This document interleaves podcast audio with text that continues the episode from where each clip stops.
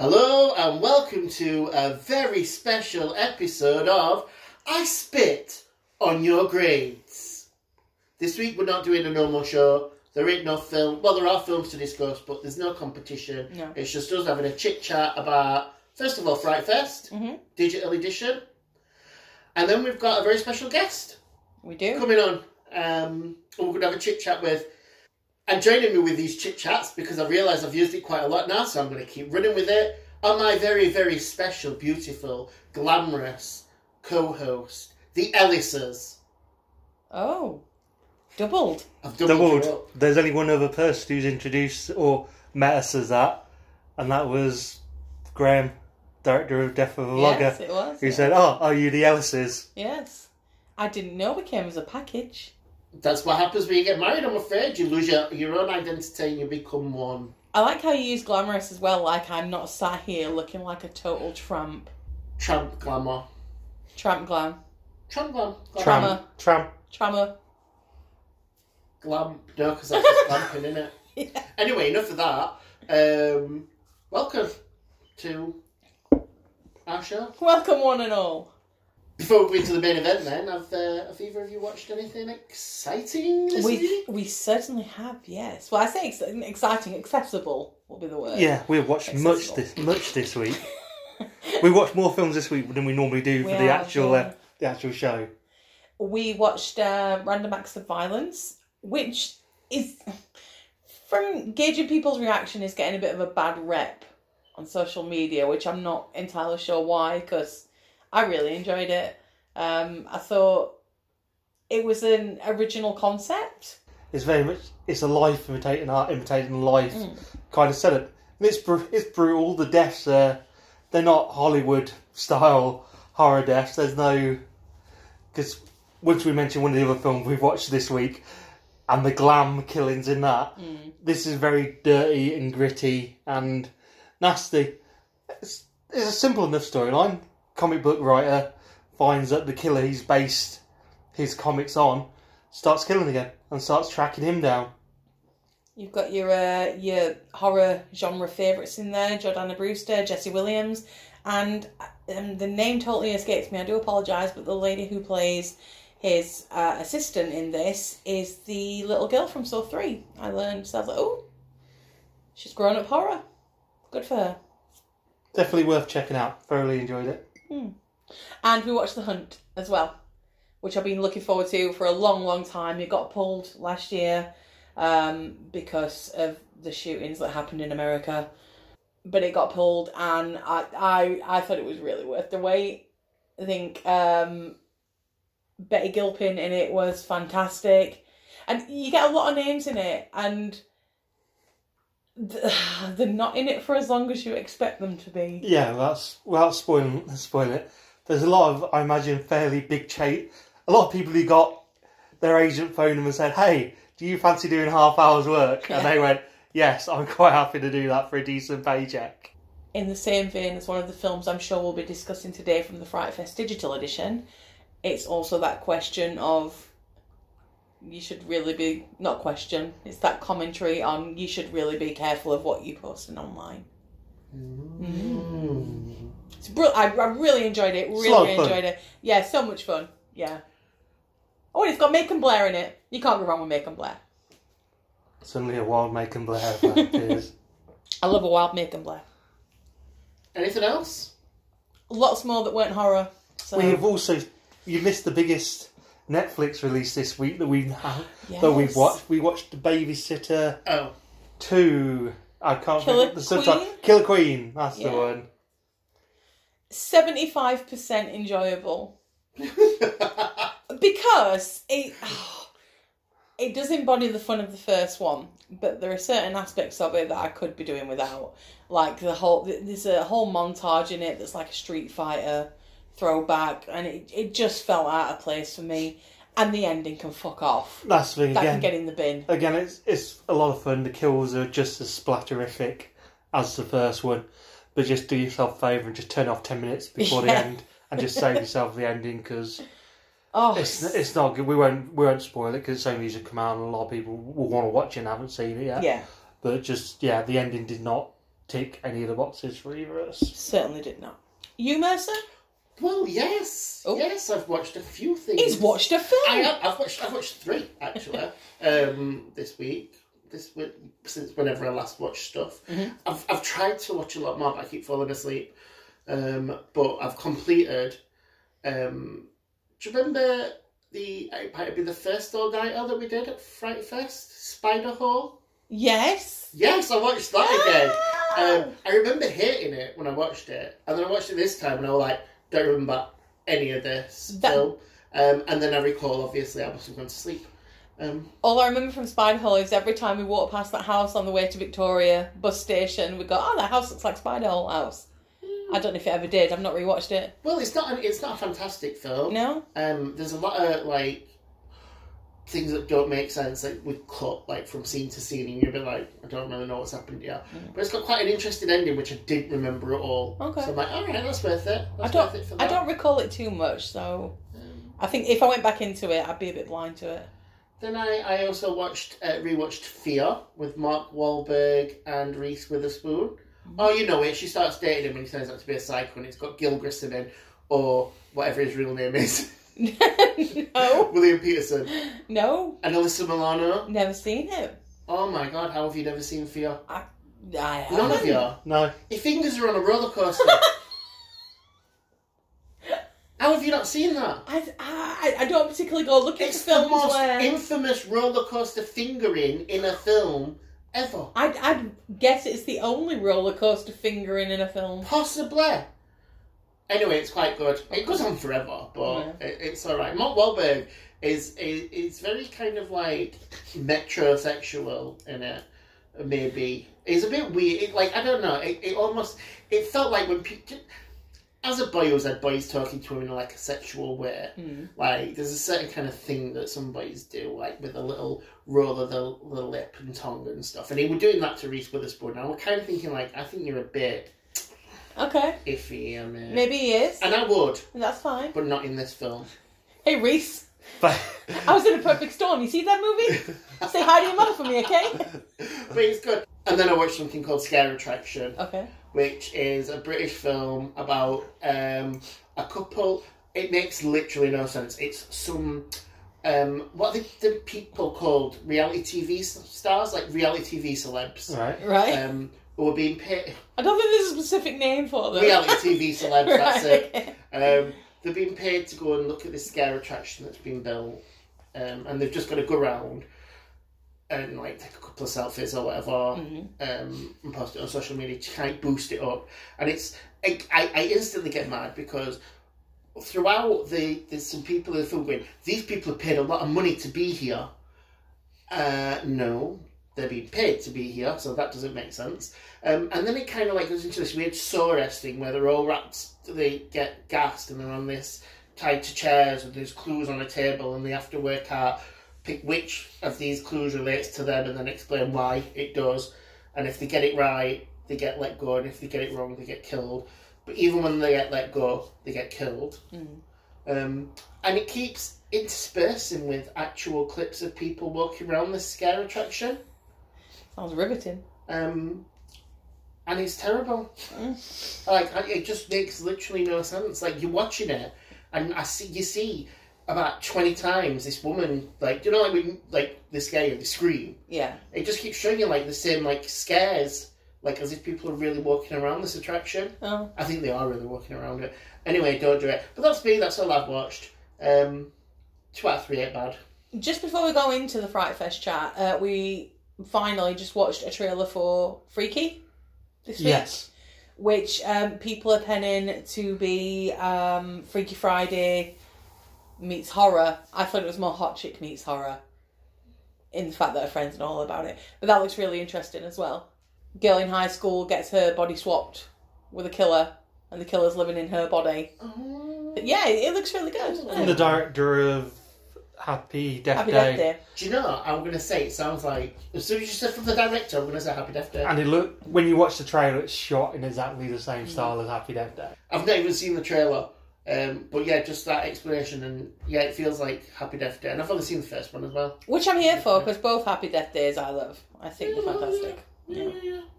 Um, do you want to get onto some Fright Fest chat? Fright Fest chat. Fright Fest digital. Yeah. So it kicked off with a bang. Yeah, we went down the pub. Yes. um, and then, and then we all bore witness to Sky Sharks. I d- don't even want to talk about it. Can just go fuck off. Just fuck off. So actually, so actually, just leave it. It's not even worth worth me wasting my time on this planet to tell you how bad this film is. I don't like tearing down films. I really don't. I feel bad every time I do it. Exception Astronaut's Wife. However, I can't believe that this was even considered. I understand why it was put on the list in the we did an extra scene for it many moons ago, and that was the whole sell of it. It's like, oh, are you going to see yourself in this? Did you make it to the final cut? No, you didn't. If you if you were in this shot and you thought you were going to be in Sky Sharks, no, you didn't. I'll tell you right now. I've saved you watching it. There you go. Let's just move on. Fuck it. Let's just move on. All right, so my opinions don't. No, count. I mean if you want, if you want to, go, please go ahead. I have no opinion. I hated it. That's the opinion. I absolutely hated it. I've never in my life felt so much resentment towards the film as I felt towards that one as I was watching it.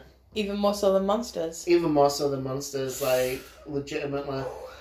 Monsters is I know you, I know you hate monsters because you're a missile. Monsters is a smart, well-made idea. Monsters is a love story. Yeah, which is, brilliant, which is brilliantly done. Therefore, you can't say monsters may be many things, but bad film it isn't. I love monsters. Fuck. I mean, if we were going to go on a percentage or a voting system right now, whether Monsters was a bad film or not, based on the three people in this room, You would lose. I think you would lose. So therefore, ergo, Monsters is a bad film. You're basing on a faulty system. But we all agree on Sky Sharks, yeah? Yes, Yes. we Let's do. just, let's just benefit Yes. that. Sky Sharks, no, never, no. Mm-mm. Moving on to day, officially day one of Fright Fest.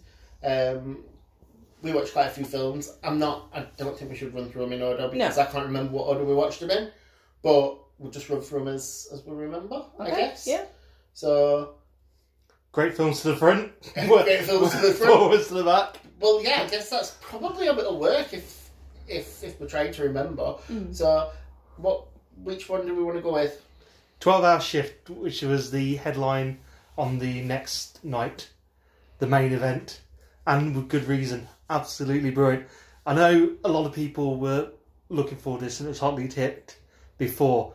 I wasn't so much because you can have that debate over whether it's a horror, whether these things are horror films or not. And I, I, I'd, argue, I'd argue whether it should actually fall under the category of horror Yeah. at all. But that doesn't detract from the fact that I absolutely loved it. I thought it was great. I believe it has horrific elements within it, and that's why it would fall under the umbrella of a horror genre. And let's not forget, Fright Fest isn't exclusively horror. It isn't. It's Um, fantasy and It's fantasy, Sci-fi. sci-fi, horror, um, and I do. I, I get what you mean. It's not your out and out like Monster Mash or Psycho Killer, but I do. I I get what you mean as well. Like for me, anything that's got like horrific content Mm. um, could be considered under the horror horror thriller. I think in, in, in, ter- in terms of how it plays out, I think certainly it it classes as a horror genre. It, you know, it's, it's not to, not to dumb it down to its simplistic form, but it, it's got blood, it's got gore, open bodies. you, could, you could just go on that alone. But and it's got a kick-ass performance from Angela Bassett. oh, totally Yes. does. Yes, like love that woman. thumbs up. Mhm. Really good film. I'm thumbs upping because I've been watching a lot of Kay's cooking. Um, thumbs up, thumbs down. And you did it earlier. Thumbs up. Thumbs up, thumbs up for 12 hour shift. And also David Arquette as well. Yeah. Isn't it? There's a lot of wrestlers in David Arquette, now a professional wrestler. Mick Foley turns in a a very short but great turn as the crime boss. Yeah, yeah. All the wrestling connections. Brilliant film from Brea. Brea Grant? Brea? Bria, Brea. Bria, Brie, Brie. It's Brea B R Grant. it's B R E A. So is Brea that Grant, yeah. It So- was fa- it was fantastic in After Midnight. Incredible film if you haven't watched it. Like best jump of 2019. What we got next? What else did we watch? We watched uh, The Columnist. I really enjoyed The Columnist. Um, I, I gathered, again, from going on the um, forums and such afterwards, I gathered that a lot of people weren't massively enamoured with the ending, but I thought it was perfectly fine. It would it would be nice if it knew what its viewpoint was supposed to be, because it's very mixed in the. Oh, it's fine for her to go around. It's fine. It, people can't say what they want, but it's fine for her to go around killing people. Is that not the message of it, though? Is that not the hypocrisy it's all? Yeah, but it's, I'm not. Su- I'm not sure they actually got that though. At the end, of, I'm not sure they even got that at the end of the film. I'm not sure they decided what they wanted their message to actually be. That's that's not how it came across for me. I say I think I think the message was quite quite clear, and that she was trying to silence these people who were saying these things about her, but in the end, just became what they were anyway. So Throughout the film, she was also saying things about people herself. yeah. Um, just not on social media. Um, and it was a massive hypocrisy. Chain, train. that that's what I took from it. Yeah, that was the main message I took from it. Yeah, really good. I, I, don't- I don't want to be that person who goes really good killings, but um, some really good killings in that film. I thought I the thought- roof one in particular. I just it's so simple. I mean, I don't know how she was so ninja like um, to be able to get away with what she was doing. Yeah, Um, maybe she does yeah. yoga. Considering she's leaving fingerprints and evidence all over the shop, it's like, here, let me just lick that door frame on my way out. Oh yeah, I'll just take a selfie and Yeah. post it. Um, she also, and it was very, very late on in the film and the murders Mm. that the police managed to link them, even though in every single one she got a finger off. Like Yeah. an immediate link. I thought it was a so-so film. I, I, I, it, was in, it was enjoyable enough while I watched it. I've got no desire to ever go back and rewatch it. I would myself. I'd like to see it again. One I would like to talk about, which vied for my film at the festival, mm. Two Heads Creek. Brilliant film, Absolutely phenomenal. hilarious. horror horror comedy in the absolutely best way possible. Yeah, it, it took it took a long time for me to come around to the idea of horror comedy. Many years, but now that I'm in the swing of it, Two Heads Creek is probably up there, Tucker and Dale level. If I'm honest, Yeah, well, I think um, the more you watch it, the more you will get from it as you. again in the same way as Tucker and Tucker and Dale, it's very splatter. Rific the deaths. It's it's not su- the gags are great, but, and the deaths are not subtle. No, To be honest, it's it shares. If you're looking for this going in Tucker and Dale, or even Shaun of the Dead, you're not going to get. It's not that film. I was, I was saying it's got more in line with Double Date that played Fright Fest a couple Yeah, of years yeah. ago. fair comparison. I would definitely say it's not that film with the comparisons you gave, like with Tucker and Dale or. I, I don't mean like Tucker and Dale. I just mean in terms of the laughs. Yeah, I'm just saying they're more straight up comedies with horror bits chucked, horror bits brilliantly done in. But I'm saying this is this is far more. I say in line with Double Date. Not to say that it's not great. Yes, I was saying it's like comparison wise, definitely not because I found Two Heads Creek quite funny, um, and just like you, fair, um, Something like that. Faye. fair, just like you, I, I like comedy horror is a really tough subject for me. It's got to have a, a there's got to be a certain take or something about it that, that has to grab my attention from the get go. Whereas films like Don't Shoot Me, Shaun of the Dead, I'm not a massive fan of. Tucker and Dale, I'm not a massive fan of. But yeah, Two Heads Creek, I thought kind of it, has something about it that makes you go, oh, I quite like this. It's got likable characters Hmm. and dislikable, but the guy, the, the, the main guy, is quite a likable character. Yeah. So you, you kind of get on board with him. Okay. Well, you would. You would. So I'm going to bring you down a little bit, and I'm gonna I'm gonna try and remind everyone of Playhouse. Oh. I shall talk to this mirror in this voice, but in this voice because I'm a servant, and now this voice. That, that was the film, basically. Ugh. Yeah, it was. It was not as the. It weren't what the premise promised. In the description, very much made it sound like, oh, it's turning into this scare, the scare maze, but there's going to be some weird paranormal shit going off at the same, same time. But it wasn't. It was him, very doing various accents to the camera for an hour and a half while other people popped in and out. I think the problem with this film is It was made. No. I don't think the problem with the film is that it was made. I think I think it was potentially miscast. I kid. I kid. um, and a stronger. I'm just going to discredit the man's talent because he's obviously talented.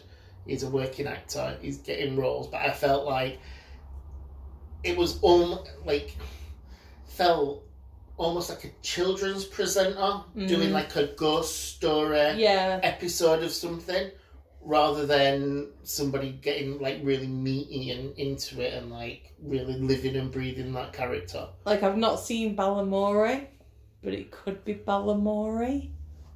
Yeah. Maybe I have no idea what Balamory is, but we'll go with that. but you know what I mean? It, it Yeah, just yeah, felt like yeah.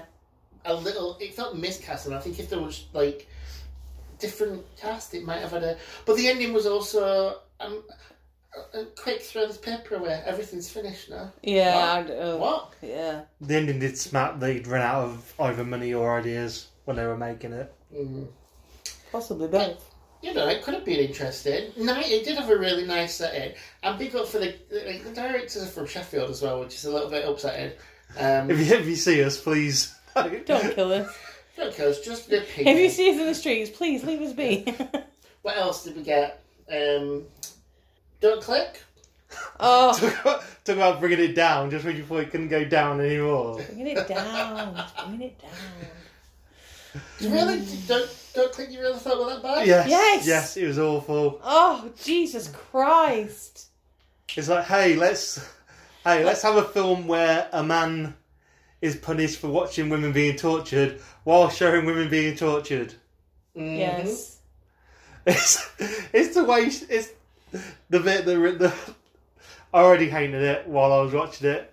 The bit that really gets me is how the the ghost of the woman actually gets into the the computer system. Oh, Yes. I Through don't- the fucking board. Yeah, her blood her blood runs into a dial the dial up modem that's lying there on the floor. it's like it's like um that film that we reviewed of the week, Demonic Toys.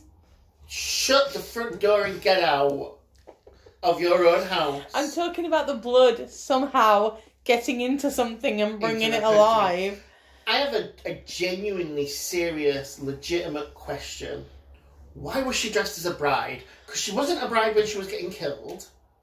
She was naked. Because Naked. because John, every ghost has to be dressed as a bride. That's how these things work. And then the ending of the film, the ending of the film film's also quite. I think I was asleep at this point, or I'd gone into another room and refused to come back. The the the ending is the original the original guy who's been sucked into the system in the first place, then replaces the weird sadistic monster thing. So the guy goes in to rescue his friend, and the moral of the story is if you're watching naughty porn, you're bad. But if you condone your friend watching naughty porn, you're worse. Hmm. Because you should have put a stop to it. Although, in this day and age, how do you know what's real and what's not? I mean, I sat and watched that film. Am I condoning him condoning his friend How do you know watching what's porn? demonic porn or not? Is it demonic porn? It porn? was just torture porn, weren't it? But Stop- yeah. yeah. Don't click, don't watch. what else have we got? The honeymoon phase. I enjoyed the honeymoon. I did as well. I enjoyed the honeymoon phase. I think with a little bit of tweaking, that could have been an amazing film. It was a really, really, really good film, and I'm, you know, I'm not taking away from that, and I would happily sit down and watch it again. I just think with a few little tweaks, Mm. little bit of, a little bit of rampage, it would have been perfect. I think there was a little bit of confusion for me when they were drugged at the beginning, Mm. and it I couldn't work out whether they were living in a a created dream world Yeah. or a reality, like the act- actual reality. Mm. And I don't think that knew either because he did the whole thing with holograms and food being ordered and it could just turn up, they asked whatever they want and it, it had popped through that pipe. The um, synopsis of this being that, just in case anyone isn't aware, um, is that couples get a lot of money for signing up uh, to a ex- experiment, Mhm. to do an experiment to see how they are in a relationship, looking for newlyweds. And this couple signs up, uh, they get put in this house, and everything seems perfect. And then um, one of the neighbours comes banging on the door, screaming and crying. A, Or one of the other subjects of the experiment. Yes, well, yeah. Um, comes banging on the door, gets taken away by the husband, and then the it just all starts to unravel, and paranoia sets in, and yeah, it's not so happy anymore. And there's a hair straightener scene. There is, Yeah, uh, that's, that's what you need to know. yeah. we'll leave it at that. We won't. We won't go any more into that. I think it were a good film. I think, Mm. like you said, a few tweaks, it could have been Amazing. amazing. Yeah, definitely. What else did we see? Anyone remember? There was a lot. I know. We saw They're Outside. I loved They're Outside. I really did. I also I, it got a lot of hate from other people in the room, but I also loved They're Outside. It was it was uh, like strange but true esque. If you don't know Strange but True, please get on YouTube, especially go and look at the Sheffield one with the Stocksbridge bypass. It is the best one. Oh, apart from the Enfield haunting, that's another good episode.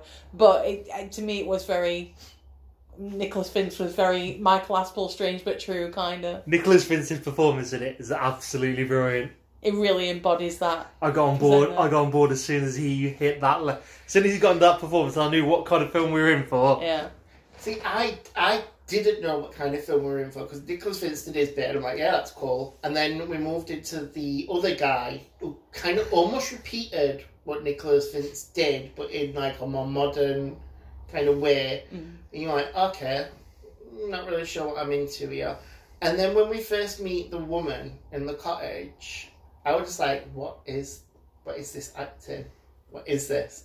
Like the the like weird looks that she was giving and the way she was talking so like in, in monotone. I was like, this is really bad. Would you like to give a quick brief on what this is actually about? Because I've realised that we've not probably not done this on a lot of films. Yeah, I mean this this And one we- is harder. Bas- basically, it's a it's a mockumentary. This dude is a YouTube psychologist, psychiatrist who specialises in helping people in one week to overcome their phobias. So this woman is agoraphobic.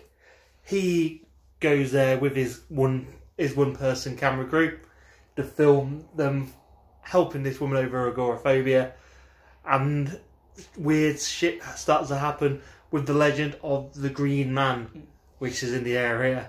And if you don't know who the Green Man is, you will know by the end of the film because he gets a lot of mentions. Here's a heads up: do not play a drinking game to every time you hear the word green. That was dangerous. That was a very dangerous game we were playing. Because we could have had alcohol poisoning by the end of that film. I thought his performance was great though. He he plays. He's supposed to be an absolute asshole, Yeah. and he is, plays and he nails it. He's absolutely absolutely gets it spot on. Got Emily Booth in there as well. Lovely Emily Booth. Yeah, I, I didn't get the hate for it. I really enjoyed it. Well, not hate. I think hate's a strong word. I think there's a lot of people. The majority of us who watched it didn't weren't enamoured with it in the way that we were. but we certainly were. We I thought certainly it were. was, I thought it was good. Mm. Yeah. I've seen worse. Um, another film I thought was good, which everybody hated, everybody, was Home. The virus in the in the hotel. Oh my god. You mean the 90 minutes when nothing happens It's at like- all? and it's all in slow motion. And then they squeeze the plot. Then they squeeze the plot and the exposition into the into the credit sequence. I mean, the, the that that was a bit poor. Uh, but up to that point, I really fucking loved the idea that we're it's the build up to a zombie virus that we don't really know, like how long it takes, what's going to happen, and these people are just kind of just wanting to get out. I didn't enjoy the film, but there was an amazing shot before that uh, with Tiffany Shepis, where she's uh, she's become infected by I forgot what it was called. She's infected by a zombie. day seven days or Fourteen days. something like that. It was, it was either seven or fourteen days. It was one of those two. Well, she's basically become. She's got bitten by a zombie or infected. They don't know it's zombies at this point, and she leaves uh, cards for her daughter to carry out chores each day with her son. I'm just gonna say, and that's like the full Shepis family, Mm. right there, like Yeah. legitimate full Shepis family. Like, Yeah. that's the husband directed it. Uh, and that that's I don't know whether they're her children or whether they're his children, Regardless, but yeah, they're full really good. They're really good at the children. But anyway, I back to Hall. I thought Hall was really good, even though everyone else hated it. I did And not. it's purely just the story about a virus that's broke out in a hotel and by this crazy man who's let it rip, and then he's going to do the hospitals, then the nursing homes, then the airport. Oh no, the hos- the hospitals. Yeah, the hospitals were later. Yeah, he had a weird. He had a, A weird. weird- He had a weird yeah. order. He was going to do things in. He clearly had like ven- vengeance. He went. And He went. I'm going to go to this Travelodge, and then the Costa that did me out of my change. Yeah. So I thought it was good anyway, um, and I think it's worth checking out if you like a kind of. It is a slow film and it doesn't have a massive payoff, Mm. but it's I, I I enjoyed it. But that's me. Okay. I'll tell you what wasn't slow. The mask. Skull. Skull, that was the not mask. slow. Oh, oh, how the tables have turned. oh, I did not like this one. It were, it were decent enough, I thought. If you try to, ke- yeah, just. I was going to try to do a synopsis of the film, and then I realised I was going to have to give up. So there is so. It's in Brazil. I'm assuming. I'm pretty sure it is Brazil. I think it is Brazilian. Yeah, and then there is a there is a mask based on a historic folk tale or creature that essentially takes over the body of one man and goes on a killing spree through the slums of and drug dens of Brazil. Ignore the plot because you know what, it's impossible to follow. There's a copper kind of investigating while also on the take after not being fired for killing killing a member of the public. Not just a member of the public, but she were also involved in the mass shootings of 26 children in the. I totally missed his plot point. Yeah! It's, it's, it's, it's, it's right. It's right at the start. As I say, the the actual plot is is incomprehensible, but just just stay for the action. The effects are brilliant. It's If you like splatterific, if you like, splatterific. yeah, if you like splatter, if you if you want to watch a giant demon have tendons shooting out his arm into someone's face before it choke slams them through a floor, then this this is completely the film for you. yeah. Just get definitely have a beer or whatever your poison may be and sit down and watch it. Mm. Don't go in straight edge. I would say the flip side to that crazy, crazy Skull the Mask film, hmm we then we also got the closing film of the festival, Oh. which I'm jumping to because it is such a flip, which was The Swerve. Now, depressing as fuck. I'm just gonna say that outright. However, amazing. Like gut punching, horribleness, amazing. Mhm. Yeah, very. I'm, I'm trying to think of like maybe the Divide was the last time I saw something so depressing and oh maybe actually Saint Maud maybe Saint Maud. Just oh god, so bleak, but so worth it. I, I don't even think. Just watch it. Mm. Um, you have to invest in it though. You can't. It's not something you can put on in background. No, It's something you have to sit and watch and watch the character build up, um, and watch the performance from Azura Skye, who oh quite literally, like, honestly, in my opinion, if this, if if it didn't fall under under a horror bracket, Mm. I reckon she could probably win an award yeah. for that performance. Um, there are a few more that we saw as well, which. God, we saw a lot more than I thought we did Yeah. at Fright Fest. So there was uh, Blinders, Amazing. Which we all loved. yep. Amazing fabulous. film. Um, took a bit of a twist and a turn, which worked, It did, yeah. worked well for a change. But even if Um, it hadn't had that twist in it, I still think it would have been a great film. Yeah, I kind of prefer the twist though. Yeah, yeah. I mean, Yeah, the twist I has got the the twist. twist. What's ma- it makes it. Yeah. Yeah. That's really good. Again, really strong performances from everyone involved. Um, check it out. Yeah. I am Lisa. It's all right. I'm Lisa. It It, wasn't it, bad. it's perfectly fine. Needed some work on the practical effects. You don't. She she's supposed to be a werewolf. Looks like a vampire from Buffy, from Yeah. Buffy, and the season The- one. yeah, and the kills are really apart from apart from one with a fry basket and the deep the deep fat fryer. The kills are really The kills are quite poor. poor and quick and like there's one kill that you really expect to be like an ultimate brutal kill like and that's the mate like the bully girl Yeah. Like you really kind of expecting that to be a like whoa Yeah, there's, The and instead you went oh there's not that. There should be that catharsis from her killing. There should be. It should be her brutal vengeance unleashed, and it's it's not. It's just like oh, and on the on the next I one, I think guess. I think they're kind of dull. That's not not dull as in boring, but dull as in you expect it. Like we said, you expect it to be this big showdown and this, you know, big impact, and it just isn't. It just falls flat. Very flat. That's what I'm trying to say. Mm. yeah and I think in a similar vein to Falling Flat there was that vampire one There's, there's no such thing as vampires. there's no such thing as vampires Again, it was all right. it's alright but again it kind of just felt a bit Mm. There's, there was another film, Enhanced, which pretty much everyone gave up on except for me and Chris. Yeah, we said we said I, I I went to clean the bathroom. That's what I went to do. I went and cleaned the bathroom because I was so bored, and I just couldn't deal. enhance. It didn't help for you it played. It was on the last day as well, so by then everyone was pretty burnt out on other seeing everything else, and it's it's perfectly fine. It's it's like an extended version of Heroes episode, and it, it does it does what it does absolutely perfectly fine. It's nothing to write home about, but I don't get why people actively dislike it. I think one last film that we saw, Mm. which was A Ghost Waits, Oh which is an amazing film. yes, it is. Um, and I cried. This time. Mercer cried, then Faye cried, And we then all I- cried. then I laughed. I'm such a trooper. Mitch Bain, that's just for you, mate. That's And yes, just to point out, the Mitch Bain who did our theme tune Mhm.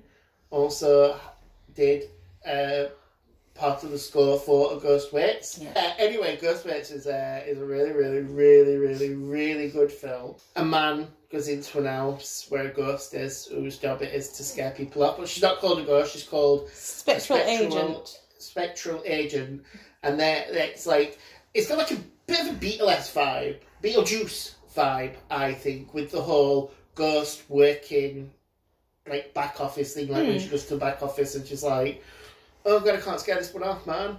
That's bizarre that I've never attached Beetlejuice to it before. Have you not? No, That's the very first thing that came to my mind. no, that's odd that I've never done that. Oh, weird. yeah, because it felt like I don't know, just. uh, Yeah, no, I get it. I totally get it. Yeah. But yeah, so like these spectral agents' jobs are to stop people from living in properties. Um, and he's the handyman for this house, and every time people move out, he gets to go in and kind of like fix it, I believe. Um, He's incredibly lonely, and having someone there to talk to um, makes him stay, yeah, and makes and makes it very complicated for her. yeah, and, It's a and then it's got a sad film. ending, Yeah. uh, but Well, not a as- happy mm, ending. yeah. a a. I'm trying to think of the right word for the ending. A contra- a controversial ending. Some would say Yes, controversial. Some would say problematic. Some would say I wouldn't be one of those people myself. What? I wouldn't be one of those people myself to say that because I don't think the intention of the ending was meant in the way that it was taken.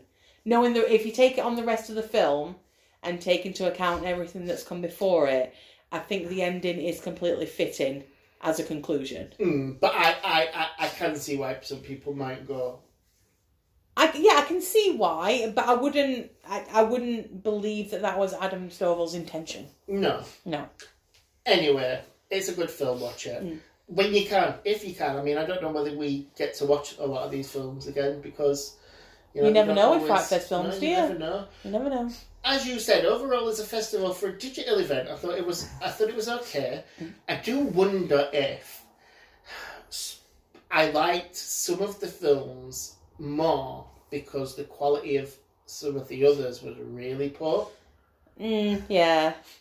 So in context, it was like, oh, thank God, something good. Mm. But then I wonder if, like, if it was a real festival, they might be the ones where I'm going, mm, it was just alright. I don't. I mean, we saw obviously a Ghost Waits at Glasgow, and that that stands that stood up as stood up as one probably the best film that weekend against everything that was there. Well, I'd say in tie with Saint Maud on that week. Oh yes, yeah. yeah, I mean, a Ghost Waits and Swerve, I can, I, I will, I, I- I think I can stand up and say they are good films. I think Twelve Hour Shift and Two Heads Creek for me.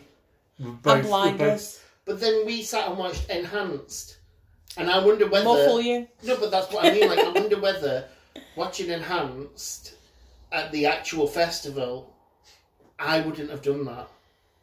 But It then would be an again, option for me. at I a, would at, probably walked out. at a festival, you weren't enamoured with the drone until we watched it. no, So it goes to show that something you might not normally watch. yeah, You but I just, I just wonder whether it would impact. So, film at festival, fair, Swerve. Chris. Two Heads Creek. Chri- Uh, Mercer. What were you going to call me then? Chris. Ah, Freudian slip, one would say. Freudian clit. Um, I would also say the Swerve. Yeah. Worst film. Sky Sharks. Yes, Sky Sharks. There isn't another option No. but Sky Sharks. No. Um, Absolutely don't fucking ever, terrible. ever, ever watch Sky Sharks. No. Anyway, enough about Fright Fest. I'm Ryan Kruger. I'm the director and writer of uh, my new first feature film called Fried Barry. Woo. Hello. Uh, thanks for Hello. joining us then. um, so we're going to start, first of all, Ryan, let's start with the, the, the show, the Fried Barry show. Um, so we've all had a, had a watch of that. Yeah. Um, it's fucking mental. Uh, Trip, trip, trippy would be a better. Trippy would be a nicer way of putting it. Yeah, it's, it's very visceral. So where did the idea for the short come from? So yeah, so I shot the short uh, for Fried Barry in uh, 2017, and it was uh, it was just a literally a three minute experimental film about you know about a guy in an abandoned building take you know on his latest hit with his highs and lows, and it was like designed you know to you know to make you feel uncomfortable. You know, it was like hard to watch. Uh, It's almost like a drug PSA. It's like don't do fucking drugs. You know what I mean? It's almost like you watch it and go, "Fucking, hell, I'm never gonna fucking take drugs like ever." And basically, the idea came from uh, at the time I wanted to shoot. You see, uh, over here in South Africa, I'm known as a, a music video director. So, and I can always do the concepts that I want and stuff like that. But with like music videos and stuff like that, you you know you've got clients, and you get you have to say to yourself, okay, this has to get on TV, and this concept, and also the band's got to like it, and it has to fit with the audience. So I'm kind of still in a box. So I wanted to do like a four year project, which I'm still doing now, to make eight experimental films. And it just happened to be that the first experimental film was the, the first short for Fried Barry. And when I made that, there was no um, there was no plan to make like a feature film or anything. It was a standalone short film. But with the short film, we had like 60 uh, official selections around the world. We had picked up like 13 awards, and then we started getting all this like random uh, fan art so from around the world. So it was it was just uh, so I knew it was onto something, but I still looked at it as that project did well, and it wasn't connected to to anything to anything else really. The fan art's really good as well. Just uh, had a look at some of that that you sent across to us. That's, it's really impressive. Um, just in regards to then, obviously, they kind of pushed for for the feature then. So that I'm guessing that's driven from how well the the short did, and then the demand from like the people who watched that show? Um, it was weird because, uh, like I said, uh, like I never planned to do the feature, so it was.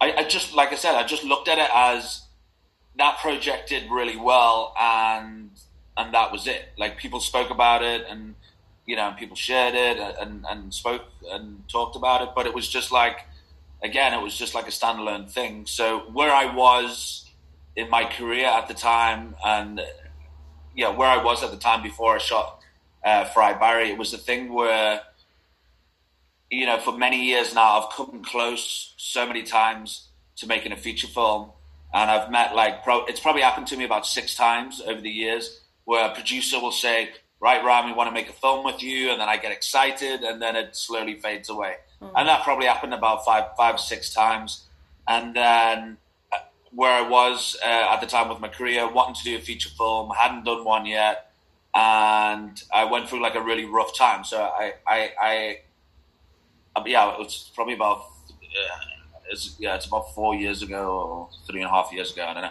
So I had, uh, I actually had something wrong with my kidney, and I had an operation on my kidney, and I got sepsis. I nearly died. Uh, I went through a breakup, and then after that, my my cat got cancer, oh, and I just went into like and I just went into like depression. It was all, like all too much, all at the same time. Went down this dark black hole, and I was and uh, like at the bottom of the pit, I was just like shit. You know, what is the number one thing that I've always wanted to do? And it was, you know, to make to make feature film. So that really got me. You know, as soon as I, you know, I was thinking about that, and that, for me, that was like, shit. This is my only medicine to like get me out of this hole, and I've got to do it. And I'm not gonna do it with any other producer. I'm just I'm just gonna fucking do it. And I got the idea randomly. It just came to me, and I was like, and I have, all these other different scripts that I could have made. Probably would have been way fucking easier as well. But I was like, as soon as I got the idea, I, was, I knew that this is the idea. This is the one that I'm going to do. So in three days, I wrote uh, a scene breakdown for 50% of the movie, which was very brief. It wasn't a script. It was just like Barry does this, Barry does that. I wrote six or seven pieces of dialogue for, um, uh, uh, you know, for, for, for, the movie, and then I spoke to my, my new producer at the time, which I only knew for about a month and a half, and I just rang him and I said to him, "Listen, uh, I'm going to make a movie. I'm going to make it next month. Uh, are you in?" And he's like, "Well, have you got a script?" And I was like, "No." And he's like, "Why haven't you got a script?" And I was like, "Well, it's, it's a fucking long story." And he was like, Well, why do you want to shoot it next month? And I was like, Well, if we don't shoot it next month, it's never going to happen. It's just going to get pushed back.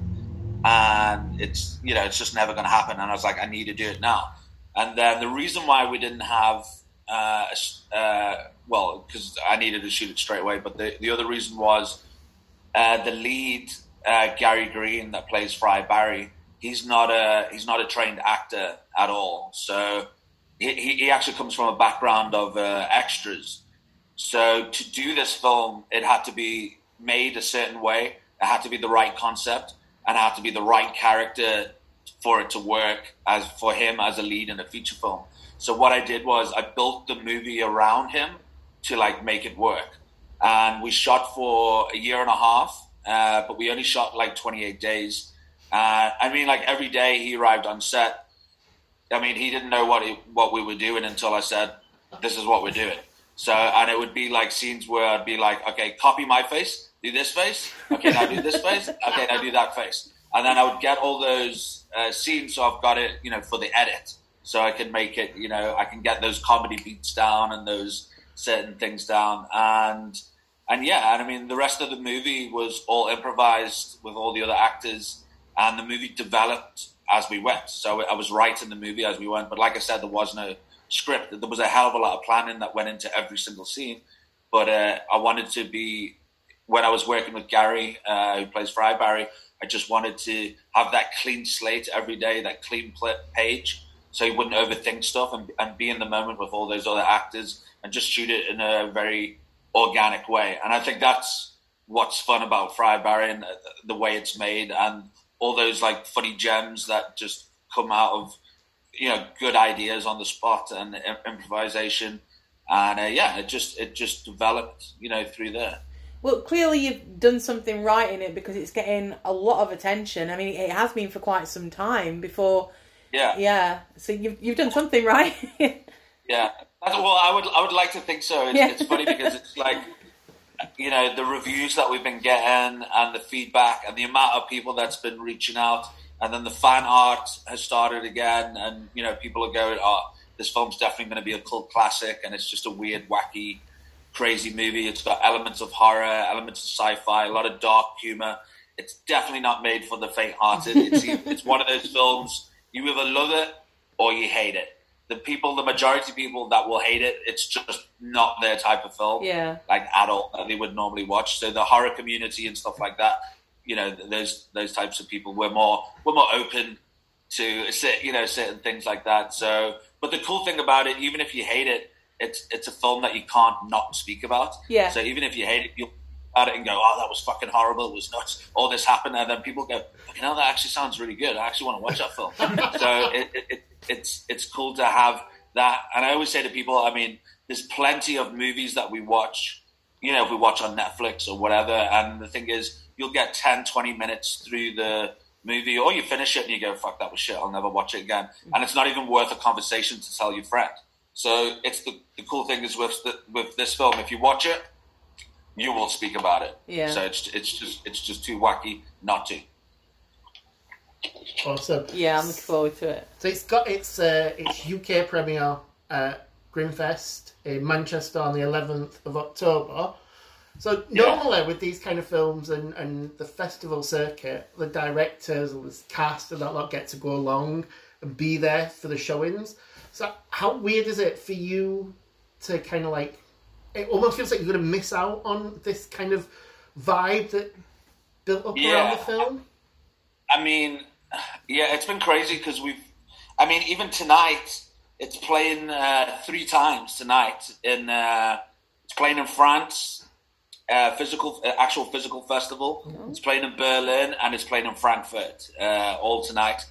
And yeah, and we still we still got so many events. You know, still still so many festivals to go. And but even so, I mean, we just came from Fantasia uh, now, uh, screened the film, and that was an online festival. And Fantasia is like one of the biggest genre film festivals in the world.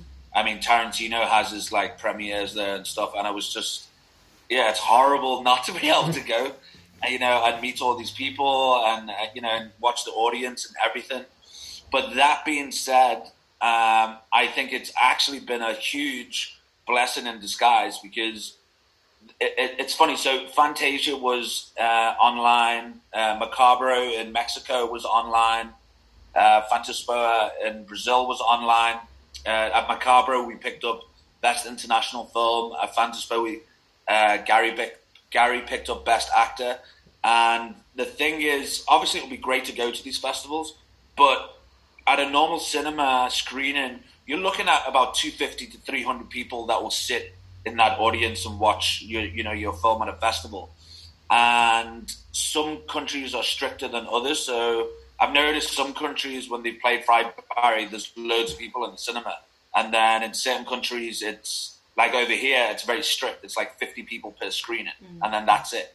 But like places like France and uh, and Germany and other places, they're like very open and the, the cinemas are full. So if you're looking at on a normal screening, 250 to 300 people, and then in certain places now you're getting a certain amount of people, a hell of a lot less watching your movie. So because it's online, I mean, at Fantaspoa and Macabro and Fantasia, we're, we're getting 4,000, like at Fantaspoa, we had 4,000 people watch the movie. So that's a shitload of people compared to what would have normally watched it at the, you know, at the screening. So we've, you know, we've had like 4,000 at Fantaspoa, probably another 4,000 at, uh, at Macabro and Fantasia, maybe even 5,000. So it's, it's been, um, it's been great because I think it's actually been better that way. And that's why I say it's a blessing in disguise. Because, I mean, you make a movie and you want people to watch it. So the fact that it's online and you can watch it from your home, more people have uh, got to watch it. More people are speaking about it online. More people are sitting there in the bedroom or living room watching it going, tweeting or going, "Oh, this is fucked up," like you got to watch this film. So it's it's great that it's created more of a buzz and more people are watching it, so more people are talking about it, and it's just, I think it's just you know spread more. So I think, yeah, I just I, I think it's actually been a better. I mean, don't get me wrong, I would have loved to have gone, but I think in future, I think festivals should actually should actually do a physical festival and do an online mm-hmm. festival so that people that can't make it can go watch it. And even if you go to a festival, you can't watch all the films anyway. So at least go on the day, watch what you want to watch, and then when you go home, you can watch the rest. And at the same time, the festivals will probably make more money anyway because there's all these different people that want to go to the festival and can't and can't actually make it. So I think it's it's actually really been beneficial for the movie that it's been online.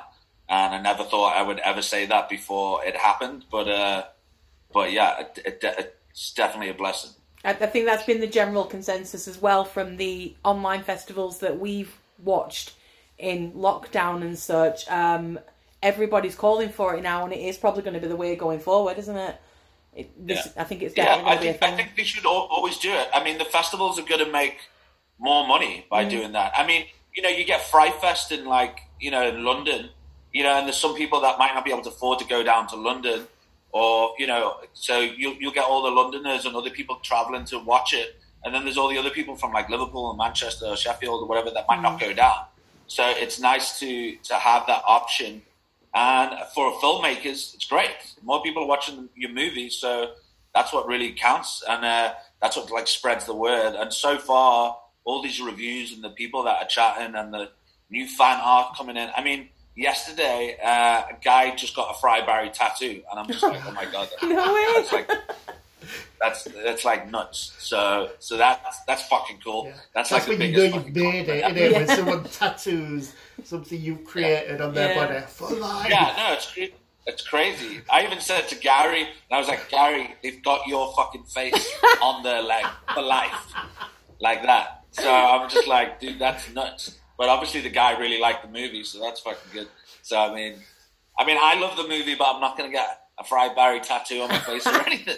You know, so, so it's uh, it's cool. It, it, it's it's uh, it's a very fucking very fucking big compliment. Fan art is a huge compliment, but somebody getting a tattoo is just like it's fucking insane. So yeah, uh, yeah I don't I don't I don't know any South African uh, uh, film that's getting fucking fan art and people getting tattoos of the movie. So for me, it's like fuck. This, I must I must be doing something right. Yeah.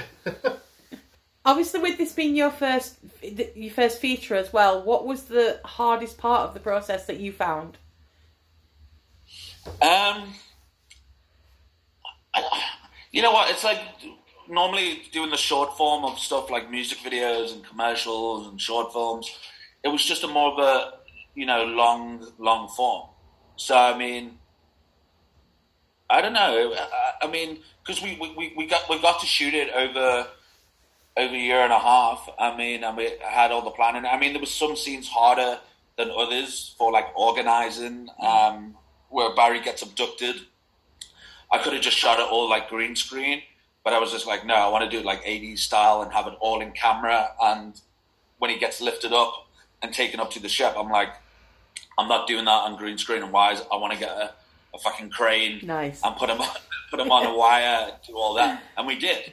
So, it, it, but it was like it was crazy to organize that and a lot of stress because it, you know it's such a big part of the movie that it's got to look legit and it's got to look good. So that was that was a challenge. I, I think apart from that was working with. Uh, I think the biggest challenge was working with uh, working with Gary Green because he wasn't a, a, trained actor or anything like that.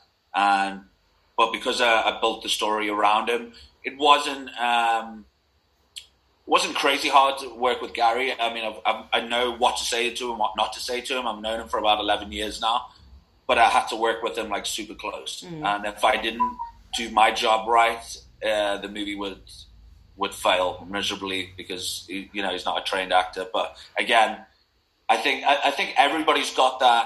Um, you know, and you know, and he worked super hard. He worked super hard. Always wanted to do another take, but I think everybody's got that one movie in them where this is like perfect for this person, and this film was absolutely perfect for Gary to play Fried Barry, and he did an amazing job. And yeah, it, it's uh, I said to, I even said to him on the first day, like, don't be intimidated by all these other big South African actors that are playing small roles, and now you're this extra that's now a lead in the movie. And I said, like, you're not here by mistake. You know, you're here for a reason. Nobody can do this job better than you, and that's why you're doing it because you know I want you to to be the lead, and yeah, and you're going to be great. Just listen to me really carefully, and we'll go scene by scene every single day, and you're going to do amazing, and people are going to love you if you listen to exactly what I say. and, and, and, that was the thing, and it's uh, people. Yeah, I mean, he picked up. He got nominated at Rapid Lion in South Africa for best you know, for best actor, he picked up um, best actor in Fantaspoa in Brazil. So fuck, he's it's uh, I'm doing. Uh, he, he's done a great job, and it makes me know that I've done my job properly yeah. as well. So it's it's definitely win win, and um, yeah, and it, I've just got to see how it how it goes. And from now to the end of the year, we've got loads of film festivals still to go around Europe and other places, and yeah, I'm looking forward to uh, Grimfest. Uh, again, I mean, I know it's a physical festival, but uh, you know, I've always wanted to to go check out Grimfest. So, and it's the UK premiere, and I, mm. I, I, actually grew up in Liverpool and Manchester, so uh, I've always been. Uh, I grew up in Liverpool, but I, I, spent a lot of time partying in Manchester back in the day. So I, I would always, you know, be back back and forth from there. So it, w- it would have been ace to to go, but maybe yeah, maybe maybe next year.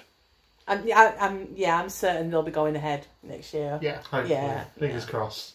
Yeah, probably. And I'm guessing with the success of Fried Barry, you probably got you'll definitely be pulling something out of the bag for us uh, soon when the physical ones do come around. Yeah, well, hopefully, yeah. it'll be it'll be great. And uh, I, I mean, there's some festivals that we've played at, and they've actually asked asked us to uh, play. They might play the film again next year, not oh. in competition, just for like a special uh, screening for the people that loved it. Because every festival that we've been at, and it's been a physical festival, loads of people have been like, uh, you know, online festival. Everybody's been like, oh, we need to see this on the on the big screen, and they've requested that it that it plays at the at the next you know at the next festival. So that would be that would be really cool if we if we got the chance to do that yeah. at a Grim Cool. Cool. Have you got any news on distribution after festival life? Uh, is that still? Uh, it is going to be released next year. Uh, I can't really talk about it, but it is going to get released next year on on um, on uh, platforms and stuff like that uh, in the UK and in America and Australia and uh, Germany. But it's all still it's all still coming. Yep. So okay. it's it's going to be some great platforms and yeah, I'm, I'm, I'm really, yeah, I'm really looking forward to it. But yeah, it'll, it'll physically be out next next year. Cool. So, is there anything else that you've got coming up in the pipeline? Any anything that you can tell us about future? Um, well, at the moment, I'm just doing. I mean, things have been nuts. I've been doing. I'm literally for the past four weeks straight. I've been doing two to three interviews every single day. I've been doing. Um, yeah, I've been doing podcasts and Zoom interviews and been doing uh, written, you know, written uh, interviews for magazines. But it's literally been every single day. I mean, the other day I did six in one day. Wow! So it, it, it, it literally just hasn't stopped. But it's it's cool and it's awesome. And it's the more interviews, the better. The more it spreads the word, more people know about it. So it's one of those things where you know if you haven't heard about Fried Barry yet, uh, go check uh, the trailer out on YouTube or go to friedbarry.com or ryankruger.tv and you can check out more information there. But most of all, check uh, Fried Barry out at uh, Grimfest. Amazing. And how can people get in touch with you, Ryan, if they want to give you some praise or send you some fan art or anything like that? Yeah, yeah. I mean, I've always said that to people. You know, once you've seen the film, check it out. Drop me a line. Let me know what you think. Uh, again, friedbarry.com or ryankruger.tv, or you can go to Twitter or um, Instagram and just type in Ryan Kruger or a Ryan Kruger thing or Fried Barry uh, the movie, and you can check it out on there. And yeah, check it out and uh, check out the fan art and stuff what people have been doing. And uh, yeah, let me, let, once you've watched it, let me let me know what you think. Let me know if you want a tattoo. Will you do the tattoo? Yeah, I'm gonna do it. I'm gonna do it. You- you- yeah. I'll just get a permanent marker and go, here you go. Just draw a picture. That's draw a picture of, uh, of a stick man. Next time you're in the UK, you can come and uh, you can come and brand us all, Ryan. Um, yeah. We're, we're looking forward to it. I'm just I'm just gonna get a steel a steel cut fried Barry and I'm just gonna sit there just before and just write it and this onto everybody. And that's it, and then it's done. Whether they want it or not, Yeah, that's how it's you're gonna having be. it. Yeah, yeah. Not your choice. It's not up to you. Brilliant. Uh, so yeah, I guess then before we go, is there any anyone you want to give a shout out to, other than just No, all those good, fabulous man. people? All good. I just uh, yeah, just watch it at Grimfest. Brilliant. Uh, we'll also be sharing the um, Trailer. trailer link. through our Instagram and Yes. Facebook and uh, Amazing. Twitter as Yes. well. Um, and we'll have this episode out Shortly. shortly. Yeah. Real. Cool. Cool. Thank you Cool guys. so well, much. thank you so much for having me. Uh, I really appreciate it. Been a No, pleasure. Thank, you very much. Cool guys. Thanks so much. Cheers. See you later. Good day. Bye. Well, that was our special episode. We hope you all enjoyed it. Uh, thank you for listening, and thank you so much to Ryan Kruger for joining us. It was a pleasure. Um, we will be back to normal scheduling next week in terms of us going up against each other and ripping each other's throats out because we know you love that. Um, until then, stay safe and don't forget to rate, review, subscribe. Thank you.